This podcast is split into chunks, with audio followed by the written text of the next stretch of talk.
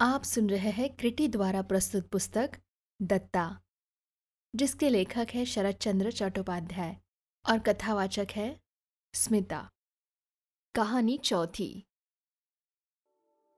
बरसों से छोड़ा हुआ जमींदार का घर, विलास की देखरेख में सुधारा जाने लगा। वह सारा अद्भुत सामान बैलगाड़ियों में लदकर कलकत्ता से रोज़ाना आने लगा, जिसे गाँव वालों ने कभी देखा ही नहीं था। जमींदार की इकलौती बेटी अपने घर रहने आएगी यह समाचार फैलते ही केवल कृष्णपुर ही नहीं, राधापुर, ब्रजपुर, दिघड़ा आदि आसपास के पाँच सात गाँव में भी हलचल मच गई। एक तो घर के निकट जमींदार का निवास हमेशा से ही लोगों को बुरा लगता रहा है। दूसरे जमींदार के गाँव में न रहने का भी प्रजा का अभ्यास हो गया है, इसीलिए उनके फिर से गाँव में बसने की इच्छा सबको एक अन्याय और उत्पात सी लगी। मैनेजर रास बिहारी के कठोर शासन में उनके दुखों की यो ही सीमा नहीं थी। अब जमींदार की लड़की के गाँव लौटने के शुभ उपलक्ष्य में वहाँ कौन सा नया उपद्रव खड़ा होगा? बाज़ार, मैदान हाट घर स्थान पर अशोक चिंता चर्चा का विषय बन गया। स्वर्गवासी बूढ़े जमींदार वनमाली जितने दिन जीवित रहे, उतने दिन दुख में भी सुख था। किसी तरह एक बार कलकत्ता में उनके पास पहुँच जाने पर निराश होकर लौटना नहीं पड़ता था। लेकिन जमींदार की बेटी की उम्र छोटी है और मिजाज गर्म है। रास बिहारी के लड़के के साथ विवाह का हल्ला भी गाँव में फैल रहा है। वह मेम साहब ठहरी।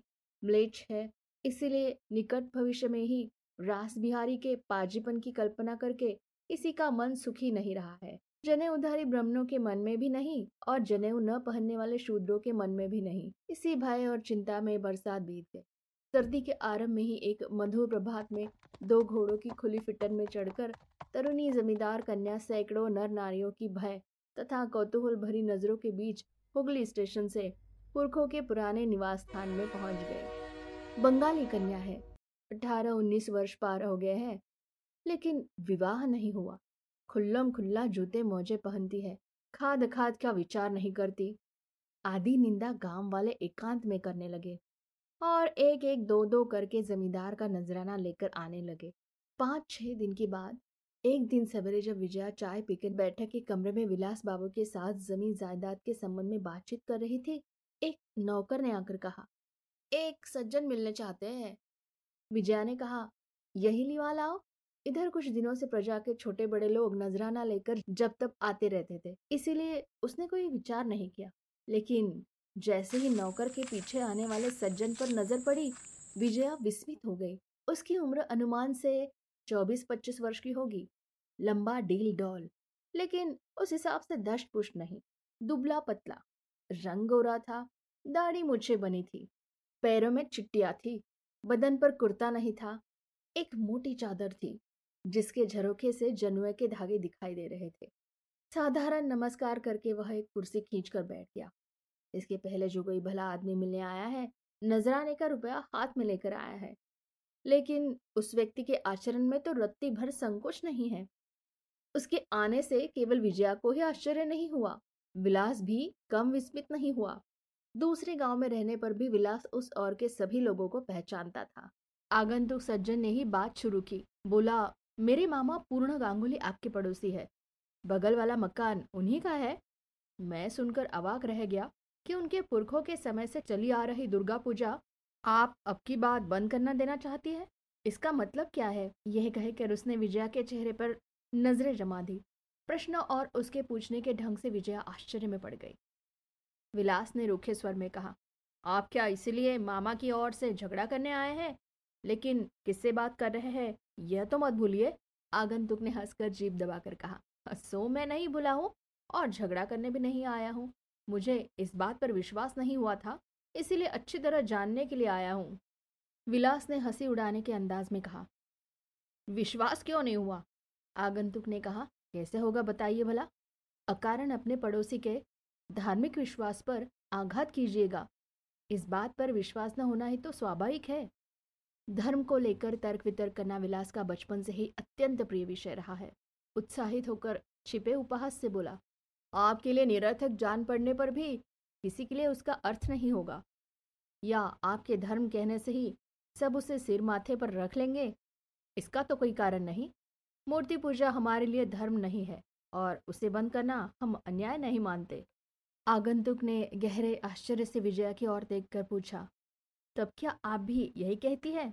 उसके आश्चर्य से विजया को चोट पहुँची, लेकिन उसे छिपाकर सहज स्वर में बोली, मुझसे क्या आप इससे विरुद्ध विचार सुनने की आशा से आए हैं? विलास ने गर्व से हंसकर कहा, ऐसा ही जान पड़ता है, लेकिन यह तो विदेशी आदमी है। संभव है आपके विषय में कुछ भी न जानते हो।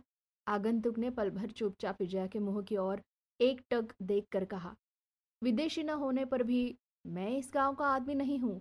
ये बात तो सच है। तो भी मुझे आपसे ऐसी आशा नहीं थी। मूर्ति पूजा की बात आपके मुँह से नहीं निकली। फिर भी साकार निराकार का झगड़ा मैं नहीं उठाऊँगा। आप लोग ब्रह्म समाजी हैं, मैं जानता हूँ। लेकिन गाँव में यही तो एक पूजा है। पूरे वर्ष गांववासी इन तीन दिनों की आशा से बात जोते बैठे हैं। गाँव आपका है, प्रजा आपके बेटा बेटी के समान है। यही आशा तो सब करते हैं कि आपके आने के साथ गाँव का आनंद, उत्सव सौ गुना बढ़ जाएगा। लेकिन ऐसा ना करके आनंद की हत्या करके इतना बड़ा दुख दुखी प्रजा के सिर पर ला दीजिएगा। यह विश्वास कर लेना क्या सहज है? मैं तो विश्वास नहीं कर सकता। विजया सहसा उत्तर न दे सकी। दुखी प्रजा के नाम से उसका कोमल मन पीड़ा से भर उठा। पल भर खामोशी छाई रही।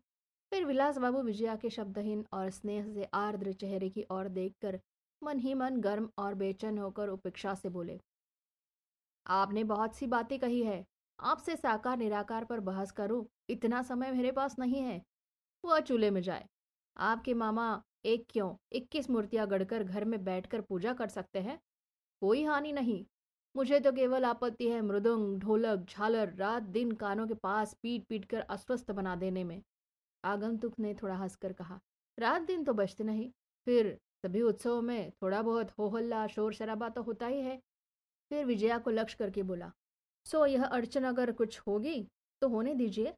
आप माँ की जाति है, संतान के आनंद का अत्याचार उपद्रव आप नहीं सहेंगी तो कौन सहेगा? विजया उसी तरह निरुत्तर बैठी रही। विलास व्यंग से सुखी हँसी हंसकर बोला, आपने तो मतलब गांटने के लिए संतान और माँ की उपमा दे डाली। सुनने में बुरी नहीं लगी, लेकिन अगर आप मुसलमान होते और मामा के कानों के पास मुहर्रम शुरू कर देते तो क्या वह उन्हें अच्छा लगता? जो भी हो, हमारे पास बेकार बकवास करने के लिए समय नहीं है। पिताजी ने जो आज्ञा दी, वही होगा। कलकत्ता से यहाँ लाकर मैं व्यर्थ ढोलक, मृदुंग, झालरों से इनके कान बहरे नहीं होने दूँगा। किसी भी तरह नहीं। उसके औछे व्यंग और अधिक बिगड़ उठने से कारण आगंतुक की आँखों की चमक बढ़ गई। उसने विलास की ओर आँखें उठाकर कहा, मुझे पता नहीं आपके पिता कौन है और उन्हें मना ही करने का क्या अधिकार है।